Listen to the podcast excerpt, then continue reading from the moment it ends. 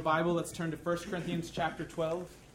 1 Corinthians chapter 12. If you don't have a Bible, there should be a black hardback seat around you. You're more than welcome to grab one of those. I believe it will land you on page 959, 1 Corinthians chapter 12. As we get started here this morning, I kind of have two opposite emotions. I'm thankful and happy to be here uh, with you guys and to, to, be able to look at the scriptures together and worship together. Um, I'm also cognizant of the fact that um, around the world, though, there are brothers and sisters of ours uh, who are having a tough go of it.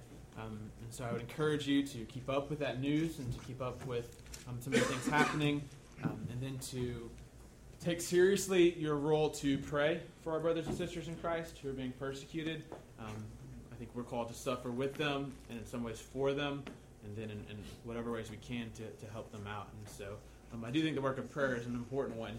Uh, and so May we be praying for those um, who are in our family, who are in the body of Christ, who around the world today um, perhaps are fearful uh, for their lives and perhaps are in situations not as beneficial as ours. Um, so we want to keep that in mind as we worship, but we do uh, want to um, enjoy the blessings God has given us and dive deeper into the scriptures this morning. We are in a sermon series on the Holy Spirit. We're just about coming to the end of it.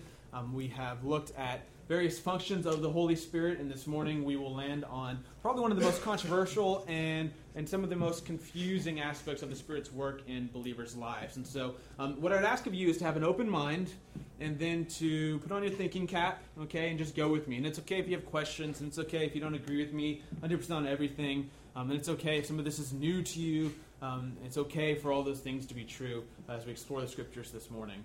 Um, we've, we've kind of outlined three aspects of the Spirit's work in believers' lives. So the first one is He brings God close to us and brings us close to God. We experience God's power and His presence, His, His intimate love for us through the work of the Spirit. Romans 5 says that God's love has been poured out into our hearts of the Spirit. The second one is the Spirit transforms us. We looked last week at the fruit of the Spirit. The Spirit transforms us into Christ, into Christ likeness um, so that we are people who exhibit love and joy and peace and patience and kindness and goodness and faithfulness and gentleness and self control. And then the third aspect to the Spirit's work in the believers' lives from the Scriptures is that the Spirit empowers believers to witness and to serve. Um, the Spirit empowers believers uh, to go out and do mighty and powerful and wonderful things in the name of Jesus and on behalf of the kingdom. You see this all throughout the Scriptures. One of my favorite stories from church history is of a guy named Francesco, which is an awesome name. Uh, Francesco was born in Italy at the height of the Middle Ages, and growing up, Francesco was famous for being a bit of a troublemaker. Okay, and so he had kind of a gang of friends with him, and they would go around and do some vandalism, some fun stuff like that. Um, when he was in his mid 20s, Francesco um, went to war this is again height of the Middle Ages. It's a very bloody, nasty time, um, and and the town that he was living in in Italy was going to war with a neighboring town, neighboring city, and so he enlisted and, and went and joined. And while he was in battle and conflicts, he got captured and he became a prisoner of war. And, and he was in prison um, over in enemy territory for about a year. And then he got out of prison, but it took him about a year to get back home as well. Um, and something happened during these, these two years um, for Francesco uh, where he slowly but surely became converted to Christianity. Um, he became a Christian, and he recounts this kind of defining moment in his life as being in a church on his way, traveling back, trying to get home, and, and seeing a crucifix on the wall and kind of hearing a voice from that side of the church saying, Rebuild my church. Francesco, rebuild my church. And so he started pretty literally. Apparently, the church was falling down, so he stayed there for a couple months and kind of built up the walls. And then he kind of took that as like a spiritual vocation. Like, my job is going to be to somehow reinvigorate the church. And in fact, that's exactly what he did. He went back to his hometown and started this huge movement of God, this huge revival um, that continues on to this day, continues to be impactful to this day. Uh, he did it primarily by adopting a poor lifestyle. And so he took the commands of Jesus about money and wealth very, very literally and very seriously. And so he kind of got rid of all his possessions. He came from a kind of wealthy family. So let's just say he was Sugarland Kid, all right? And, and Sugarland Kid had a change of mind, started selling his stuff, giving it to the poor, going around, hanging out with the poor, going to village to village, preaching, okay? He's hanging out in the ghetto, like Missouri City, okay? Stafford, he's, I mean, no boundaries for this man. He's out of control. And so um, what happens though is he is selling his stuff and living this kind of lifestyle of poverty and, and preaching the gospel is his dad gets upset with him um, his dad says, I don't like what you're doing. I don't want you to do that. And then second, that's my stuff, right? I mean, I bought that for you. This is my money. And so they couldn't quite work it out between themselves. And so, as things go sometimes, the dad took him to court. Um, I don't know if you were aware of this, but just a couple of weeks ago, a teenager actually took her parents to court and sued them for what she thought she did or didn't deserve financially um, from her parents. So it's been happening since the Middle Ages, okay? Um, so they're in court, and Francesco, real famously, is in front of the judge and is the dad's laying this out and saying, You need to be respectful of my money and do what I ask you to do with it. Um, and you can't sell it, you can't give it away to the poor. And Francesco goes, Then I renounce all of your money. Uh, and I learned now not to call you my father, but to call my God in heaven my father. And he actually took off all his clothes to where his butt naked in the court, and he walked over and gave it to his dad, and then walked out. And then he was done. He, was, he said, I'm out. I won't take any of your stuff anymore. I won't sell it anymore. Um, and I'm going to live this life of poverty. He starts this community of monks, of people who adopt this kind of simple lifestyle and, and seek communion with God. Um, and he becomes known as St. Francis of Assisi um, a real famous saint. Um, most of you probably heard of him, St. Francis. Starts this big movement, this big revival in the church. Real famously, uh, there's a quote attributed to him. I'm not quite sure if it goes to him or not, but the quote is Preach the gospel at all times, and if necessary, use words. Again, it's kind of like Abraham Lincoln, right? Everything Abraham Lincoln said, like you can find everything attributed to Abraham Lincoln. You're kind of like, I wonder if he said that or not. Uh, same with Francis. We're not sure quite if that quote goes back to him or not. It sounds like something maybe he could say. Um, but he's this real famous saint. Now, interestingly about St. Francis, what I want to focus on this morning, and one of the reasons he is one of the more interesting characters in church history to me, is that there's a part of his life most people don't focus on, and most people kind of skip over and miss out on. And that part of his life is this very mystical, spiritual part of his life. Francis was a man who, just as much as he was known for his poverty and his preaching, was known for these kind of supernatural encounters that he would consistently have. And so, one of my favorite stories about Francis is um, Francis and a wolf. Okay, there was this village apparently around where Francis was preaching that was terrorized by a wolf. It was coming into the village, eating children. Okay, hide your children, hide your kids, hide your wife. Wolves coming in. Apparently, got so bad that so sorry for that. Apparently, got so bad that they were um, staying in their houses, right? I mean, the whole village kind of went on lockdown. And so Francis, think of this old kind of monk, is like, what am I going to do? Of course, I'm going to go find the wolf. So he walks out to go find the wolf. He's got like his crew right with them, but they're like 50 yards behind, right, just in case. And sure enough, the wolf comes out all snarly and nasty, about to chomp up um, Francis. And Francis says, Stop. In the name of Christ, I tell you to stop. He says, This is not working out. You're going to stop terrorizing this village, and y'all are going to make a deal, and y'all are going to both keep to it. They're going to feed you, and you're going to keep them safe. You're going to not harm them. And then story goes, right? For the next two years, the wolf died two years later, sadly. But for the next two years, uh, the wolf would go door to door and get fed and, and, never harmed anybody. It was kind of the village pet there. Um, and Francis seemed to have a lot of things like this happen around him. Like he would see this kind of bad situation, he'd just go and counter it and this kind of spirit empowered, powerful way and just kind of bring God's will to that situation. Uh, the story is told of a little girl that Francis came across uh, who was blind, and so Francis spit in his hands and kind of stirred it up and then put it on her eyes, and all of a sudden she could see. And if that sounds really weird to you, I mean, it shouldn't sound that weird because do you remember Jesus does this in the Gospels? This is apparently like one of the prime methods of getting people eyesight. I tried it a couple times. I got slapped once. no, no sight yet, but we'll keep working on it. I think never mind. filter, so many. Francis is known for uh, encountering this man with a tumor size of a bread loaf on his back, and apparently Francis lays hands on the guy and, and prays, and then the tumor disappears. It's gone, and the man is healthy. He has this very spiritual, uh, mystical, supernatural life where he is able to accomplish kind of miraculous, spectacular things. Um, now, what interests me about Francis is a couple things. One, just the fact that he lived such a life. Um, I think is, is interesting. I don't walk in that kind of power. Okay, I don't walk in that kind of healing ability. And then two, the fact that um, many people, when they think about Francis, actually screen that part of his life out. It interests me a lot. Um, Francis is very well known for his lifestyle of poverty. He's very well known for his um, kind of society and community that he set up, he's not as well known for this kind of mystical, spiritual aspect in his life. I think perhaps we sometimes have a tendency to do that, uh, to in history look back on figures and kind of screen out the things in their life that make us uncomfortable. Uh, so we hear about Francis talking to a wolf and making him peaceful, and we're kind of like, that sounds kind of silly. So that's just kind of like legend, right? I mean, Francis taking his clothes off in the court, we're cool with that. Francis talking to wolf, not so cool with that. We do that with the scriptures as well, I think. I think sometimes we screen out the more supernatural or the more kind of weird aspects of our faith. But the scriptures are full of these kind of power encounters where the Spirit does something dramatic through a believer. If you remember Paul, Paul the Apostle, um, Paul, we often think of Paul as our guy, okay? Paul is smart, he's sharp, he, he thinks things through, right? He's, he's, he's uh, illiterate, he, he writes and he reads and he teaches.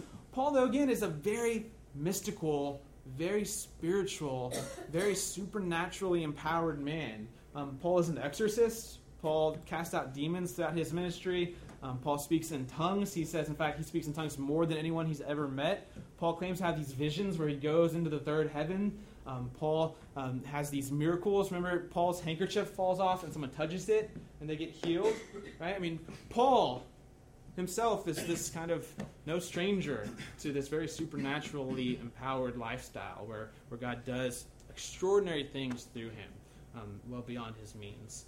Um, and what I want to explore this morning, and the reason I bring up Francis and, and Paul is because I sometimes question and wonder if we have domesticated God and domesticated what God expects or wants or calls of us to do through our lives. And so we're, we're more comfortable with certain things. So we're comfortable with, with God expecting us to talk to our neighbor um, or with God expecting us to serve our, our friends and our family, but, but perhaps are more weirded out or, or less comfortable with some of these more supernatural encounters that, quite frankly, you find throughout the scriptures. I mean, the scriptures are just so full of them, and in fact, whenever you talk about the Spirit, whenever you look at the Spirit working in the scriptures, you're going to see the Spirit doing this over and over again. The Spirit taking a believer, whether it's a prophet in the Old Testament or a judge like Samson, or believers in the New Testament and then doing something powerful through them, doing something that only God can do through them. Um, Jesus seems to operate like this during his life. Um, Jesus' miracles, his exorcisms are always by the power of the Spirit. Same with Paul, filled with the Holy Spirit. Same with the early church, filled with the Holy Spirit. And so this morning I want to look at um, this work of the Holy Spirit that he does these powerful things through us. We call it spiritual gifts. Um, the, the, Spirit gives us gifts and empowers us to do certain things. And so um, I want us to, to look at the fact that perhaps the Scriptures call us to live a more supernatural life, um, more characterized by the divine presence and power um, than perhaps we're comfortable with or used to. So um, we'll pick up in 1 Corinthians 12, okay? Um, I'm probably going to raise up a lot of questions for you this morning. 1 Corinthians 12 through 14 is the main passage we have, all right, for spiritual gifts. You really want to dig into spiritual gifts, understand it, I mean, really spend some time here in these three chapters, 12 through 14. Um, but we'll read 12, 1 through 11 here together. Paul says this to the church in Corinth. Now, concerning spiritual gifts, that spiritual um, should be capital S, okay? If you get a pen, I've kind of done a little like grammar mark on this, all right? This is not spiritual in like the kind of new age sense where we all have this desire for to experience something beyond us, right? This is Holy Spirit, right? This is a gift from the Holy Spirit, spiritual, capital S, to persons, God. Now, concerning these gifts from the Spirit, brothers, I do not want you to be uninformed. You know that when you were pagans, you were led astray to mute idols, however you were led. Therefore, I want you to understand that no one speaking in the Spirit of God ever says Jesus is accursed. And no one can say Jesus is Lord except in the Holy Spirit. Now, verse 4, here's where we get into it. There are varieties of gifts so different kinds of gifts, but the same Spirit who gives them. And there are varieties of service, so different ways that you can serve the body and unbelievers, but the same Lord who commands you to serve them. And there are varieties of activities. There's all kinds of things you can do, but it's the same God who empowers them all and everyone. To each is given the manifestation of the Spirit for the common good. Verse 7 is a really important verse here. To each individual believer in the community, they're given a manifestation or an experience of the Spirit that builds up the church, that advances the gospel for the common good. Not just for their own good, for the common good. For to one, Paul says, is given the Spirit, um, through the Spirit, the utterance of wisdom. And to another, the utterance of knowledge according to the same Spirit. To another, faith by the same Spirit. To another, gifts of healing by the one Spirit to another the workings of miracles, to another prophecy, to another the ability to distinguish between spirits, to another various kinds of tongues, to another the interpretation of tongues. Verse 11, again important. all these are empowered by the one and the same Spirit, who apportions to each one individually as he wills. So, if we were to define a spiritual gift, a spiritual gift would be an identifiable expression of the Spirit's work in and through your life. It's, it's a, a activity, it's a doing, it's an action that the Spirit performs through you. It's a, a way that the Spirit empowers us to, to um, act in ministry and to act in evangelism and to act in witness and to act in service. The Spirit gives gifts to the body of Christ, to all those who follow Christ, in order that they may more powerfully serve and follow and bear witness to Christ. This is what you see in the book of Acts, right? You've got this group of Christians, they're following Christ, and they can kind of do this on their own. I mean, they can go out and spread the news and give sermons and things like that but the Spirit gives them a little extra oomph, right? The Spirit allows them to perform miracles, and the Spirit works through them um, and speaks in tongues, and the Spirit works through them and performs these exorcisms. And in this way, the kingdom comes with not just word, but with power as well. Um, there are signs and wonders that accompany the preaching of the word. Um, this is what a spiritual gift is it is um, the ability of the Spirit to do something divine, do something powerful through you, something that you can't do, but something that God can do, and He chooses to do it through a human being. Again, just like you have these limited examples of in the Old Testament with prophets and judges. Um, now, we've got to be careful because um, we'll talk history a little bit. Um, but for a while, the church, particularly in our context, has ignored the Spirit and spiritual gifts. Um, and in the 20th century, there's this big revival in the Spirit and, and spiritual gifts, and it kind of blew up all over the world. And so we kind of kind of evangelicalism, kind of our church culture, I think where most of us come from, um, had to respond to that, right? Had to kind of take awareness of it and be like, okay, yeah, we need to do something with the spiritual gifts. And unfortunately, what we've sometimes done, and it always kind of irks me, is we've made the spiritual gifts just like a Christian version of the Myers Briggs. Right? I mean, it's just like a baptized version of a personality test. Um, spiritual gifts are not just what you're naturally good at. So, so if you're just a naturally good speaker, that's not a spiritual gift. A spiritual gift is something that the Spirit does through you that can't be explained by your natural abilities. Does that make sense? I can heal someone of a headache by giving them Tylenol, right? And that can be explained.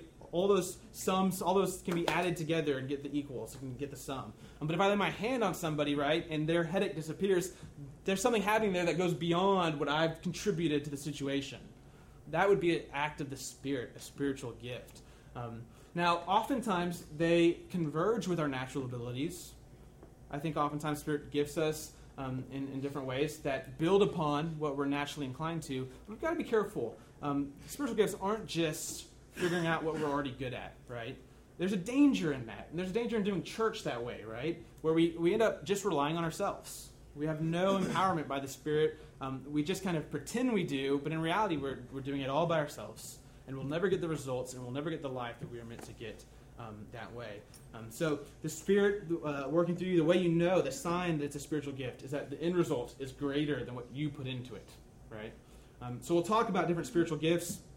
Um, I don't walk in all of the, the various kinds of gifts. I think Paul says nobody does. Um, but I, I do and believe I have walked in the gift of prophecy. Um, for me, what that looks like is not delivering a good sermon. Because naturally, I'm a decent public speaker. It's just kind of a skill set I have and have developed, right? Outside of the Holy Spirit. Um, and I can do it for things other than church, right? Like the same way I can give kind of like an inspirational sermon, I can give kind of like an inspirational speech about a company, right? And tell a couple cute stories and have the right kind of illustrations and use my voice in the right way and get kind of everybody to where I want them to get, right? I mean, it's not rocket science. Some people can't do it, but, but it, I just kind of have the natural inclination to be able to, to kind of pull that off. Um, that, that's not a gift of the Spirit, right? A gift of the Spirit is, is if I were to say something um, and its effect or the truth that it expresses goes beyond my knowledge. Goes beyond the sum of all the wisdom I've acquired and all the books that I've read. Right? That's what we would identify as a gift of the Spirit. Now, we've got to compare the gifts of the Spirit to the fruit of the Spirit because there are important distinctions, okay? Paul says that all Christians will have all of the fruits of the Spirit. Remember the fruit of the Spirit? It's singular for Paul. Um, in Galatians 5, you can't have one without the other. We talked about that last week love, joy, peace, patience, kindness, and faithfulness. This is the work of the Spirit in us to produce Christ likeness. Paul expects this out of every believer.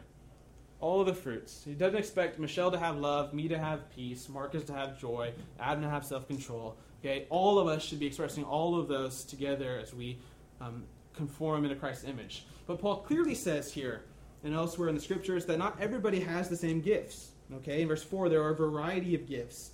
In verse 11, all are empowered by the same Spirit who apportions to each one individually as he wills. If you look later on in chapter 12 in verse 27, now you are the body of Christ and individually members of it. And God has appointed in the church first apostles, second prophets, third teachers, then miracles, then gifts of healing and helping and administrating and various kinds of tongues.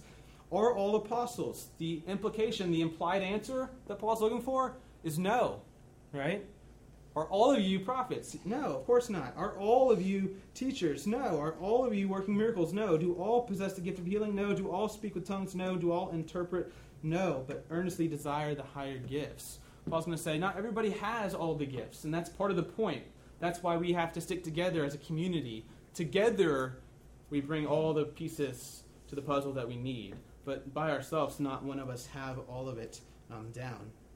Now, you've got just a couple places in Scripture that will kind of really dig into the way that the Spirit gifts believers. It's assumed um, as an experience throughout the story of Acts, the early church. And then Paul only mentions it to correct problems with it. Does that make sense? Um, so sometimes we look in the Bible and we go, why don't we have more of something? Um, and the, the reason is not because it's not important or it wasn't real. Um, the reason is just because it was so assumed right? That you didn't need to teach on it. You only brought it up when it was going out of out of proportion, right? When something was going wrong with it. Paul speaks of the spiritual gifts as something that's kind of obvious to all the churches. Um, and he brings it up and, and, lists them off and talks about them when something's gotten out of place, which is what's happened in the Corinthian church, because they're saying one gift's better than another gift. Right? If I have this gift, I'm higher, more spiritual than you are. If you have this gift, you're not as useful to the body as we are. Um, if I have this gift, I'm more important and more famous and more powerful and, and more spirit filled than you are. And so Paul has to address it. Um, you can look, there are the passages here in 12. Um, there's a list of gifts. We read it from verse 4 through 11. There's another list in verse 27 to 31 that mentions a couple of different gifts. Okay, administration, um, helping is mentioned as a gift, teachers, Romans 12 also gives us a list of the gifts of the Spirit. If you flip, keep your finger here, but flip to Romans 12. Romans 12, verse 3. I believe it'll take you to 948 in your ESV hardbacks. Paul says, For by the grace given to me, I say to everyone among you not to think of himself more highly than he ought to think, but to think with sober judgment, each according to the measure of faith that God has assigned. For as in one body we have many members, and the members do not all have the same function, so we, though many, are one body in Christ and individually members one of another. Having gifts that differ according to the grace given to us, again, the gifts are different. Let us use them, if prophecy, in proportion to our faith, if service in our serving, the one who teaches in his teaching, the one who exhorts in his exhortation, the one who contributes in generosity, the one who leads with zeal, the one who does acts of mercy with cheerfulness. Again, in Romans 12, you see um, there's a list of the gifts that the Spirit gives, and he mentions some different ones, right, from the ones that are in 1 Corinthians chapter 12. He'll list some gifts, gifts in Ephesians 4. He'll list some gifts, um, uh, uh, just two of them, I believe, in, in 1 Peter. Um, none of these lists, I think, is meant to be exhaustive, right? Um, Paul never sat down in 1 Corinthians 12 and said, Here are the gifts of the Spirit, right? Um, in each of these places, he's giving specific examples of how the Spirit works through people powerfully. And there's all kinds of different gifts of the Spirit seen here. I think if you wanted to look at the list and group them together, I don't think it's perfect, but you could maybe kind of broadly group them into three categories. Okay, um, you have the category of serving, service gifts. You have the category of um, miracles, mighty works, and then you have the category of inspired speech or inspired utterance. Um, these, these serving gifts are kind of what we would probably consider the more ordinary gifts, right? I mean, notice he mentions administration as a gift of the Spirit, right? Being able to organize things, being able to plan things, being able to look out at a calendar, get people together. Um, that's a gift of the Spirit. Again, that's not just something that some people are naturally good at. It is, right? But if the Spirit gifts you to do that, what, what that's meaning is, um, in some extraordinary way, right? um, beyond what you would normally be capable of, the Spirit lets you administrate um, in order that the body might be built up and that God's mission might advance. Um, that can be a gift of the Spirit. Now, we look at that and kind of think that's kind of normal every day, right? Um, there are these service gifts, exhortation, acts of mercy. Um, then you have these these miracle gifts, these mighty work gifts. These are kind of the more um, these get more attention, right? So healings, um, people are healed, or, or exorcisms, demons are cast out. These kind of works. Um, we have to admit in the scriptures these seem like a common experience for Christians. this is common of Jesus' life. He and the 12 disciples, he gives that job to the 12 disciples in the Gospels. They go out and cast out demons and heal people. They said, This is how you know the kingdom of God has come. The early church in the book of Acts is consistently healing people of their sicknesses and casting out demons. Again, acts that go beyond what they themselves can contribute. Not just here's some medicine and here's some advice, right? Paul at one point tells Timothy, drink some more wine. It'll make your tummy feel better, it'll make you a little bit happier, we all win. Um, but, but Paul would never consider that a gift of the Spirit, right? Paul didn't heal Timothy. He just gave him some advice, right? It was just common sense. Um, healing is, is, something that goes beyond what you can contribute there um, to that situation. Um, again, it seems unusual to us. It seems like things that perhaps don't occur um, or occur as much, but very common in the scriptures. And, and, Paul says here this is one of the gifts that the Spirit gives to God's people. Um, he, he works these things through them. And then you have inspired utterance, inspired speech, which is prophecy uh, in tongues primarily, prophecy in tongues. Prophecy is not, don't think of it as predicting the future.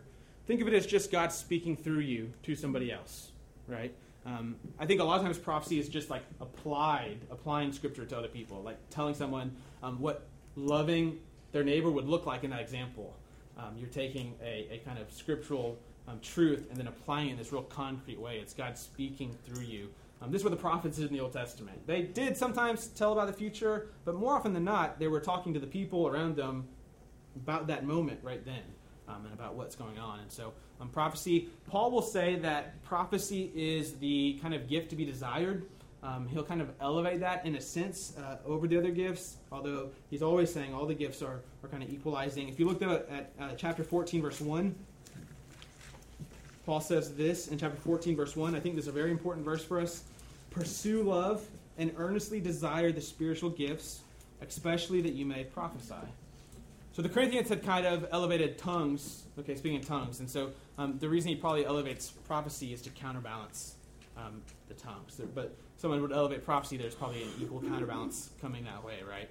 No gift is better than the other. They all need each other. And notice that he starts that command with pursue love. We'll talk about that. Um, but love has to be at the center of all of our uses and all of our experiences and all of our seeking after the gifts. But it's especially that you may be able to be prophesying, prophesying, that you may be able to have God speak through you to somebody else. Again, not just being a good people reader, like figuring out that you're sad, but but actually being able to say stuff um, that goes beyond what what you know or understand or have wisdom toward. That you would hear and be receptive to the Spirit and allow Him to speak and, and talk through you.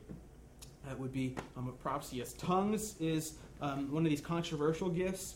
Um, it's uh, speaking in this kind of angelic language, sometimes in, in other human languages um, that you don't know, but I think in this case, in 1 Corinthians, he's talking about this kind of angelic language. Um, and, and tongues is, again, if we're honest, in the scriptures, a very consistent experience of the early Christians. Um, I mean, it, I understand it kind of weirds us out. I get it. But it's just hard to get at, it's hard to get around, right? When you're reading through Acts, um, when you're looking at the early church, almost every time the Holy Spirit shows up, they start talking in tongues. And as weird as it might seem to some of us, and as cultish as it might seem, right, this is just a fact of the scriptures over and over and over again. To the point where um, one of the large movements that started in the 20th century said this if you don't have tongues, if you don't speak in tongues, if you've never spoken in tongues, you probably don't have the Holy Spirit. Because this is such a consistent pattern in Scripture. The Spirit shows up and you receive tongues. You start speaking in this new um, divine foreign language to you. Um, I don't think that's the case. Uh, I don't think you have to uh, experience tongues um, to have proof that you've received the Spirit. I think Paul is clear about this, right? Not everybody has the gifts. Do all speak in tongues? No. Um, I think there are examples in Scripture where the Holy Spirit shows up and people don't speak in tongues. It's not common, it's not the norm, but it's there, it happens. Um, and I think, again, even historically, if you look at the leaders of those kind of movements, they've started to back off of statements like that. Um, so I once worked at a bookstore where there was a, a, a, girl who went to a Pentecostal church who worked there as well. She was very concerned about my salvation because I had not spoken in tongues. Um, and it was just always kind of amused me, uh, particularly because apart from her speaking in tongues, there was probably nothing in her life that seemed like the Spirit was there, right? And so, um, and, and even these kind of Pentecostal leaders have backed off uh, in large part and said, yeah, this is not what we meant. Tongues aren't a requirement, aren't the defining proof. In fact, love would be. Um, love is the center of all of these things. Um, the fruit of the Spirit, centered in love, is the proof that the Spirit has been working there. And then the gifts manifest in different ways and at different times um, among different people. But tongues are one of these gifts that Paul mentions here. So you have spiritual gifts, Paul says. Um, they're given to the believers to help them, to empower them. Um, and the question that we come to today, I think, is is this still happening? So is what Paul does what Paul say to the church in Corinthians in, in Corinth? Um, does that still apply to us? Does the Spirit still give gifts to you and I that empower us to act in supernatural ways and do things that are beyond our capabilities? And if so, does the Spirit still give the same gifts? Like, does the Spirit still give people the gift of healing? That they might like lay hands on someone or pray over them, and, and all of a sudden a sickness would be healed. Or does the Spirit still give the gifts of tongues that people still speak in these angelic languages? Does the Spirit still prophesy through people? Does the Spirit still speak words that are directly from God through human beings? Now, um, for a while, Christians in our culture started to answer this question negatively. We started saying, no, these kind of gifts aren't available and shouldn't be expected by the church. Um, and, and partially this had to do with the fact that um, there was this historical development called the Enlightenment that happened. Have you heard the Enlightenment, modernity, um, the scientific and technological revolution, right? We started learning a whole lot about the world, and what happened is as we learned more about the world, um, we kind of started to change our ideas about God, right? We used to think that the rain came because we did a rain dance, okay? And we got the gods of rain to come and give us rain. And all of a sudden we can study the, the, the meteorology patterns, right? and just watch the Weather Channel and just have it rain. We don't, we don't need that anymore. And, and so we started to think that maybe God intervenes in our lives less than we thought He did. We used to think He was responsible for everything, but now we think most things are just cause and effect. There's this natural kind of watch that just kind of ticks. The world is this system that just kind of goes, and it's unusual for God to intervene. Um, but that's not a scriptural worldview okay, looking at the world. According to the scriptures, God is always intervening. God is always controlling all these things. Um, God doesn't unusually step into humankind and human history. Um, he usually does this. He usually heals people. He usually comes and does these powerful things to people's lives. Um, but because of this way of thinking, um, some Christians started saying, you know what, um, we should stop expecting these kind of things, right? It would be odd of God to come heal people. We got medicine. We don't need God to heal people like that anymore. It would be odd of God to um, do this speak in tongues, okay? We've got digital communication. We can do all these different things. This, these kind of gifts are, are weird and unnatural to us, and they seem and they smell and they feel like this kind of ignorant past, right? Where people 2,000 years ago had all these silly ideas and had these silly religious rituals, but now we've kind of grown out of that. Um, we've kind of grown up from that. Now, to think that and to say that these gifts are no longer available to the church a position you call supersessionism, uh, supersessionism, supersessionism, I think. Supersessionism. Supersessionism. There we go. Um, basically, they're over, right? Um, they've been. Uh, I'm not even going to go there. They, uh, to get to this position, you have to kind of make your way through the Bible, right, and deal with the fact that they're so common in the Bible. And so, what people do is they started come up with this theory um, that the gifts stopped after the apostolic age. So, after the age of the apostles, the gifts stopped being given to the church, and we had these more normal gifts um, that were given to us. And the, the, text that was commonly used as a proof text is actually found here in 1 Corinthians 13. If you look at 1 Corinthians 13 8, there's a passage that talks about the gifts of the Spirit ending. And so they went here and said, aha, here's where the Bible talks about these gifts ending and no longer being given to the church. Paul says, Love never ends, but as for prophecies, they will pass away. The day will come when people won't prophesy anymore. As for tongues, they will cease. The day's going to come when, when the Christians don't speak in tongues. As for knowledge, it will pass away. For we know in part and we prophesy in part, but when the perfect comes, the partial will pass away. When I was a child, I spoke like a child. I thought like a child. I reasoned like a child. But when I became a man, I gave up childish ways. Now we see in a mirror dimly, but then face to face. Now I know in part. Then I shall know fully, even as I have fully been known. And so the argument was that after the apostolic age, particularly when the Christians got the Bible, when the canon was finalized, and we got the scriptures, we no longer needed God to speak through people, right? Because we had these pages, and, and we had this to hear from God. And we no longer needed God to um, have us speak in tongues because we had developed these other ways to evangelize and these other ways to um, understand God's heart for us and to communicate with Him. And, and they centered on this text when the perfect comes, the partial will pass. The question is, though, is the perfect here referring to the Bible or to the end of the apostolic age, the end of the age of the apostles? Um, I can't find you a legitimate biblical scholar who thinks so. Um, in fact, people who now say that spiritual gifts aren't given out, they don't even try anymore from texts like this. I mean, they just realize that it's a losing argument. Um, the perfect here is talking about new creation. New heaven, new earth, resurrection of the dead. Jesus comes back, all right? We're known fully as we've been fully known. That's not true right now.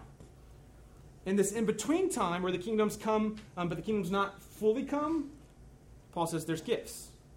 There's gifts. When the kingdom fully comes, there'll be no more gifts.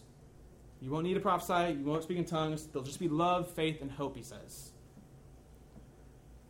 But the church, even today in the 21st century, is in these in between times. Perfect has not come. I think biblically you would, you would have to come to the conclusion that these spiritual gifts, there's no good reason to think these spiritual gifts are no longer given to the church. There's no good reason not to expect God to work through people in the ways that He has worked through people in the scriptures. Now, um, we can look at uh, experience. Um, again, I think it's largely a question of worldview. Um, when you look at the world, is it the kind of world where God can intervene and do weird stuff? Or is it the kind of world where God is mostly far away and rarely intervenes? I mean, that decision, how you view the world, is going to largely affect whether you expect, right, to be able to do spiritual, supernatural things, or whether you should, right? I mean, that's the difference between praying for someone to be healed of cancer and then sending them to go get chemo, right? I think most of us would fall in the middle, right? Would take a happy medium of that. We're going to pray for healing and we're going to go get your chemo. Um, we expect God to work and we know that God has revealed certain ways that we can work. And we're going to go at both sides at the same time, right? We're going to take both approaches. I think that's good. I think that's healthy. Um, throughout church history, you've seen these, these gifts experienced. There's been big revivals of them. Again, you saw this with Francis. Um, in the 19th, 20th century, you had a really big revival of the spiritual gifts. This is what started what we call the Pentecostal movement, which is what we associate with people who speak in tongues uh, and, and kind of have these more spirit power encounters. Um, this started uh, in Azusa Street in Los Angeles um, with a guy named William Seymour. And it was a very powerful revival. Um, people from all over the world were coming, they were all speaking in tongues. Um, people's lives were being transformed. This huge evangelism movement got started going out through all the earth. Um, and it was this really powerful movement of the Spirit um, where, where people were being healed, people were speaking in tongues, people were prophesying, people were getting visions and dreams. The Spirit was working just like He was working in the Scriptures. Um, now, with movements like that, the Pentecostal movement there in uh, the Azusa Street and, and other movements throughout church history, and even in other movements today, um, you kind of find a pattern. And the pattern seems to be this where the church is in infancy, so where the church is just starting, or where the church is being persecuted, or where the church is about to conquer this great divide and do something special for the gospel, the Spirit kind of blows up the place of gifts. Okay? You see this in the book of Acts. There's a pattern in Acts. Um, when the, the church is about to jump over an obstacle, like the Jewish and Gentile divide, the Holy Spirit is like boom, boom, boom, boom everywhere, right? I mean, all these crazy things are happening, um, and He's kind of gifting them to get to this new place um, to get over this new obstacle. You see that even with the Pentecostal movement uh, in Azusa Street with William Seymour. Um, this was largely not actually about tongues, the revival. The controversy was about um, race. It's the time of segregation. And at Azusa Street, black people worshiped with white people because they thought this was a key sign of the Spirit, that we were one. There are no divisions among us. Um, and actually, that's what got them in trouble, and that's what actually led to their kind of demise and led to their discrediting. Is that people started showing up from other places and saying, "Wait a minute, we're fine with, with all this revival and this emphasis on evangelism and on the tongues, but these two people can't stand next to each other while it's happening." And they wouldn't stand for that. Um, in a large way, that Pentecostal movement was actually about race more than it was about the gift of the Spirit. Um, but there seems to be this pattern that when this big action is happening in the church, the gifts of the Spirit show up in a powerful way. Now, we've got to be careful because while I think that's true, while I think that pattern is true, where the church is an embassy or it's being persecuted um, or it is about to do something big that, that the Spirit shows up, I'm not sure if that's a rule. Like, I'm not sure if that's because God desires it that way. I wonder sometimes if that's just because churches in those situations are in a better posture to receive the Spirit. Does that make sense? I'm not sure you can make a, I'm not sure you should here make a virtue out of a necessity. So a church that's being persecuted, I think, is in a better posture to receive the Spirit's gifts and to rely on the Spirit for certain things um, than a church maybe um, that's wealthy and well off and, and not being persecuted. Um, so I'm, I'm not sure you can say, right, a church that's not starting or about to do some big thing or being persecuted shouldn't expect the Spirit or shouldn't be um, experiencing the gifts of the Spirit. Um, but you do see that in history happening throughout history. Um, let me be unequivocal. Okay, I put my cards on the table. Um, I do believe that the Spirit continues to give believers in, in, the exact same way He did in the Scriptures. I believe um, that people can get healed. I believe that people can heal. I believe that people speak in tongues. Uh, I believe that people can prophesy and do prophesy. I believe God speaks people through visions and through dreams. Um, I believe all these things continue to happen. In fact, um, you would know right now the church is exploding. Um, if you kind of have any kind of grasp on church history, right now we're in this huge church growth moment in, in history. Like, you've got a big timeline. In fact, we don't have all the numbers, but this might be the fastest Christianity has ever grown, ever, in history right now. Like, it is exploding all over the globe. Primarily, though, in South, in the southern part of the globe, and over in the East. Um, so a lot of uh, South America and Africa and India and China, those places. Um, at maybe again faster numbers than we've ever seen, like the, than planet Earth has ever seen. Um, it's a special time to be alive uh, for a few reasons. Um, it'll be interesting because in about 200 years, um, for so long, white people have controlled like Christian theology, right? Like we wrote the theology books. We've been thinking really hard about the Bible. We've been preaching a whole lot. We've been kind of setting the tone for religion, for Christianity. That's not going to be true in a couple hundred years. It's going to be Southern Americans who are going to be kind of controlling. Um, the center of Christianity is kind of moving from the white kind of wealthy civilization over to these more third world countries where Christianity is exploding. But what you'll find in these places where it's exploding, all of these churches are very charismatic in the sense that for almost all of them, um, healings are a regular part of their experience. Uh, prophecy is a regular part of their experience. Tongues are a regular part of their experience. Um, the average Christian today, the average Christian worship service today, doesn't look like this. We're an anomaly, numbers wise. The average Christian worship service is full of brown and black people, um, and, and, there's going to be prophecy and people telling about dreams and visions, and people being prayed over for healing, and people being healed of sicknesses, um, and, and, demons being cast out, and, and tongues being spoken in church. I mean, it's going to look a little bit different than this. Um, that the Spirit moves in different ways. He gives different gifts to different believers. I also think he gives different gifts to different churches, if that makes sense. I think different churches can be more gifted in different areas. Just as all of us individually make up First Colony Christian Church and all of us together make it work, I think you have diverse local churches that all together make up the universal church and make it work. Um, so you need maybe some, some stuck up white people who are more rational, right? to balance out some of the maybe people who j- just haven't had as much time in education and in books and those kind of things have a more emotional, experiential um, faith. Um, one is not better than the other, right? They maybe both need to meet and talk and pray yeah. and learn from each other. I think all of it comes together and, and serves to um, spread the gospel and work for the body of Christ. Um, but I do think it's still happening. I do think 1 Corinthians 14, 1, pursue love and desire the spiritual gifts. Earnestly desire these giftings. Earnestly desire the Spirit would do something beyond you um, through you. Let me list off three implications, I think, of the Spirit's gifts in our lives, and then I'll, I'll give you three applications. We'll be done for the morning. Um, number one, I think the gifts the Spirit gives equalize the church. Um, so, one of the things it does is it means all of us have a responsibility, right? Um, there's not just a super pastor who leads the church and you let him kind of take over the kingdom and you just come and enjoy him on Sunday morning and then you go home and do your thing and he kind of conquers the world for Christ, put his face on a billboard, right? Um, you know, I've been trying to get a billboard set up. Jake says it's going to hurt our attendance if you put my face on a billboard. Um, I don't know. Uh, but this is not, the gifts are given to everybody, right? And one gift's not more important than the other. All the gifts are needed. All the individuals are needed working together. Paul used the analogy in chapter 12 of a body. The eye is not more important than the hand. The eye needs the hand to work, and the hand needs the eye to work. They all need each other. One's not more important than the other. They're all on equal footing. They're all working together for the same goal. Um, I think this also has implications for um, women in ministry. Um, for a long time, the church has tried to keep women out of ministry and women out of um, performing in these powerful ways. What you'll find is that's not true overseas. Uh, even people who will say that women can't preach in America, these same denominations will say, but they can preach in South America and Africa and those kind of things. You know why? Um, one, because there just aren't men to do it, and then two, because when they do it, the Spirit moves powerfully. It's almost like the Holy Spirit's inside of women too.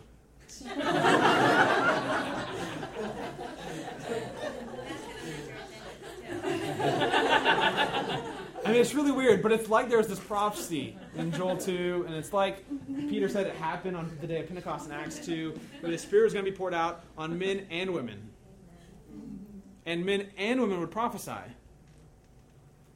And children and young men would receive dreams and visions. That there would be no um, uh, divisions between gender or age. Paul says in Christ there is no male or female, there's no Jew or Gentile. The Spirit is poured out on all equally. For those who would suggest that a woman should not get in front of people and preach or do this or do that, I just have to wonder if there's any higher qualification than the Holy Spirit. Maybe you really believe the Holy Spirit is dwelling in that person and has gifted them to do that task, do that ministry. I mean, there's I don't think gender outweighs that qualification. I don't think you say, well, they're a woman, so guess not.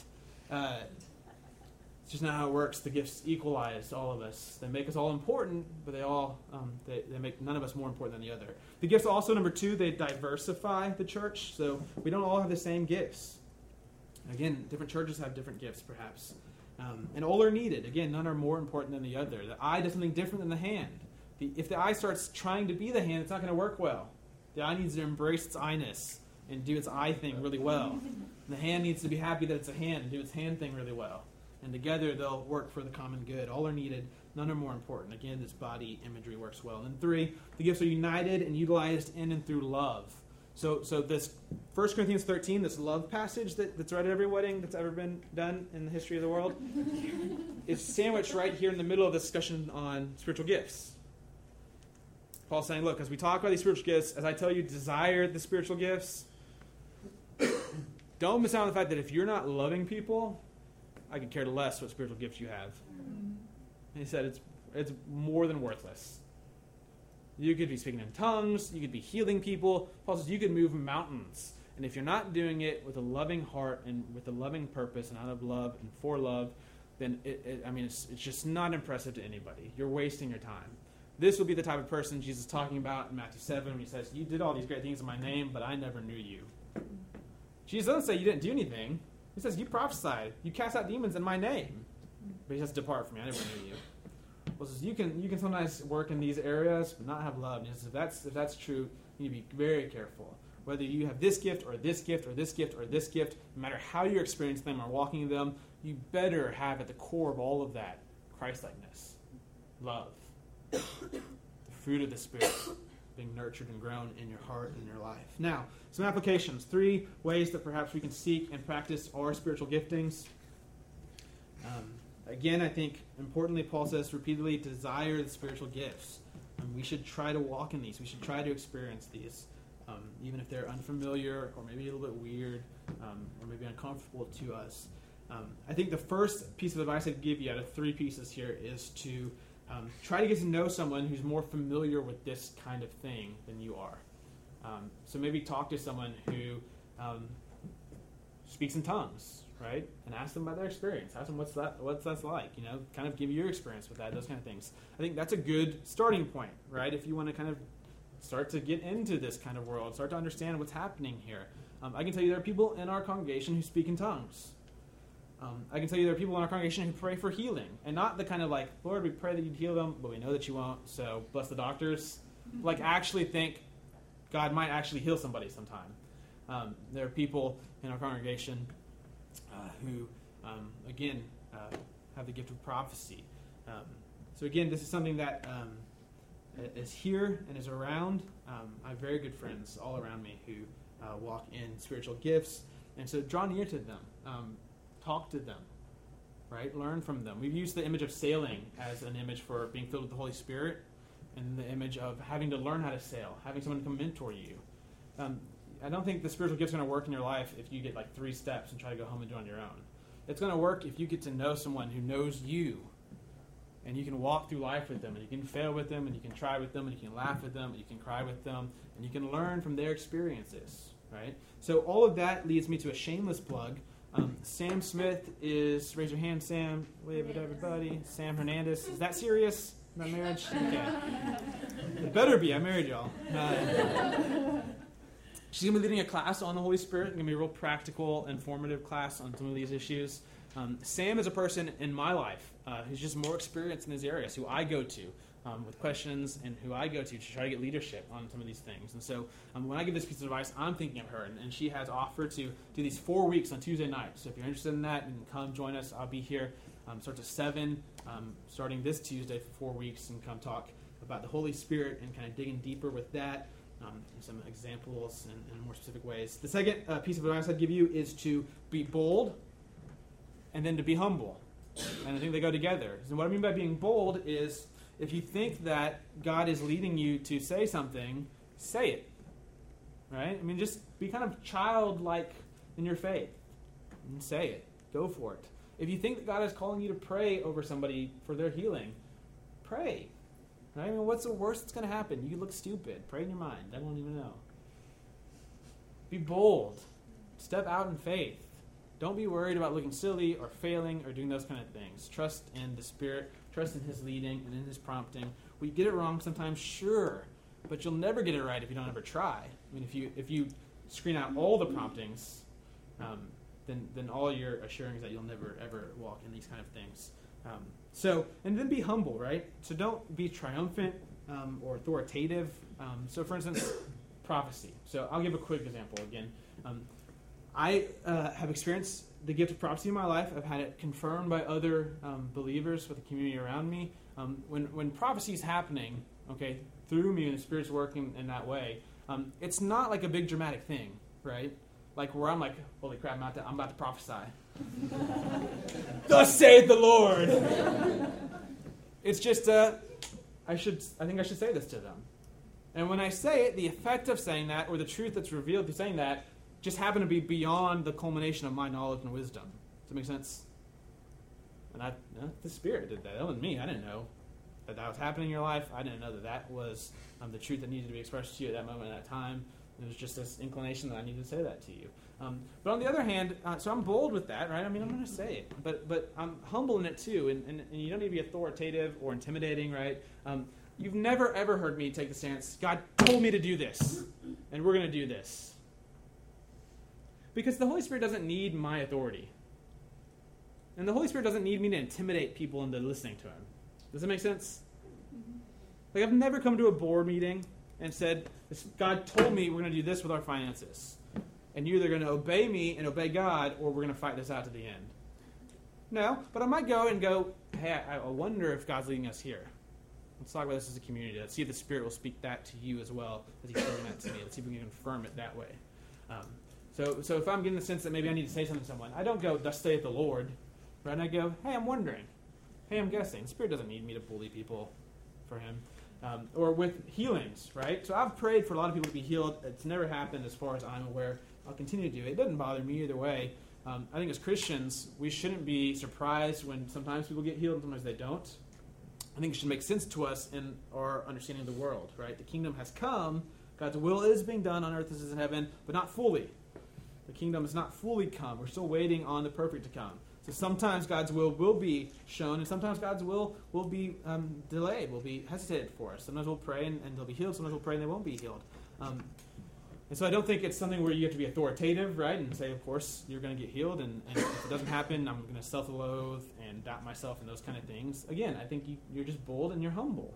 If you feel like you are led to pray for someone for their healing, you pray. And you expect God to heal them.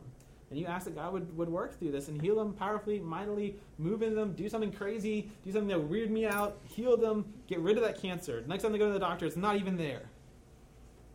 And then if, if, it doesn't happen, it doesn't happen. I mean, it doesn't, it doesn't shake you one way or the other. It doesn't even come in your mind the next time that prompting comes up. You let the Spirit move through you. I think the longer you act on these convictions, are bold and are humble, the more you'll be able to discern the Spirit, the better you'll be able to, to walk in these gifts, right? So if you look historically at people who say claim to heal people, um, this is something typically they pray for for years and years and years and years, right?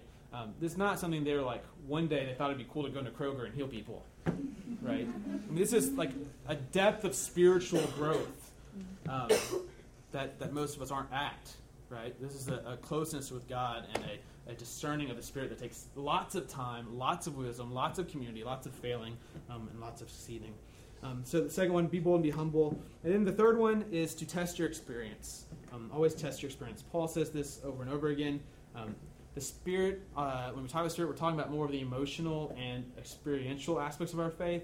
But there is the rational, there and there is the intellectual aspects of our faith. And so Paul says at the beginning of 12, right? The spirit doesn't lead people to say Jesus is accursed. So if someone claims to be prophesying and saying Jesus is accursed, Paul's saying, tell them no. That's not the Holy Spirit. You need to line that up with Scripture. You need to test that. You need to test that with Scripture and see if it's true. He'll say this all the time test the prophets, discern the spirits, um, and line that up. And so um, I think we constantly be testing our experience both with Scripture and with community, with people around us who know us and love us and can take care of us. Again, the gifts I don't think are meant to be used for one of us to get famous and start this worldwide ministry. Right? I don't think that's why God allows people to heal people, so they can get on a TV show and get filthy rich. Um, the gifts work in small communities of people who know and love each other. Who, where if I start getting boastful about perhaps I've prayed over a couple people and they've been healed, right, and I start making profit off of that, I've got brothers and sisters in Christ who come sit me down and go, hey, that's not how it works, brother. You got to stop that now, right? That's how the gifts are meant to function healthily. Um, when they get into this consumerism, right, American celebrity culture, of course they're going to be abused. Of course it's going to go all out of whack. That's not, that's not ever how they were meant to, to be around. But they were meant to be given to this local community who's on mission together, who loves and knows each other, who's holding each other accountable, who's coming together regularly to worship Christ, and who is enjoying the gifts that the Spirit gives them. And so we will pray this morning um, as we think about 1 Corinthians 14, verse 1. Pursue love God's love for you and your love for others, and earnestly desire the spiritual gifts, especially that you may prophesy. Earnestly desire the spiritual gifts. Um, let that be our prayer this morning as we pray for our brothers and sisters around the world. Um, may we pray for our own lives that we may experience the Spirit's power in, in an ever deeper and ever um, more real way, um, that we might be faithful followers of Christ, um, bring glory to Him, spreading the good news. We, uh, love you, Father. We love